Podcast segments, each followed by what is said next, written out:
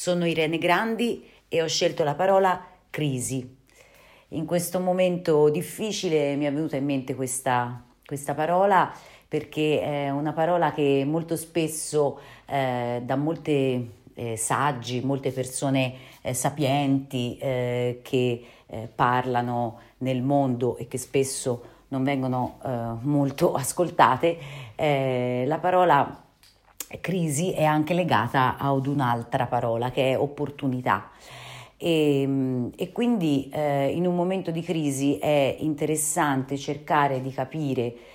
oltre le cause naturalmente che hanno portato a questa crisi, eh, anche le opportunità che, questa, che questo cambiamento eh, può dare, perché la crisi in fondo è un cambiamento anche di nostre abitudini radicate, eh, di nostri piaceri che non vogliamo eh, a cui non vogliamo rinunciare, ehm, a delle cose appunto a cui siamo abituati e quindi ehm, è molto difficile uscire dall'abitudine.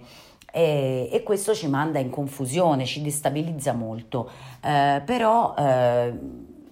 spesso appunto le persone sapienti parlano di opportunità nella crisi. Eh, per esempio, una cosa che eh, ho notato oggi parlando con un'amica che vive a Milano al telefono, eh, che lei ha visto che a Milano l'aria è completamente cambiata in questi pochi giorni di assenza di auto e di movimento e questo ci potrebbe far riflettere che da una crisi così profonda che stiamo attraversando in tutto il mondo, e questo non è un caso,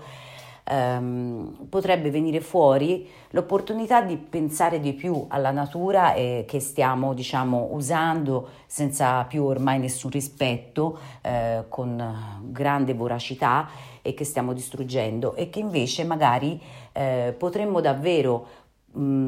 concedere più attenzione alla natura, chissà anche se non fermando il mondo per magari una settimana l'anno per permettere alla natura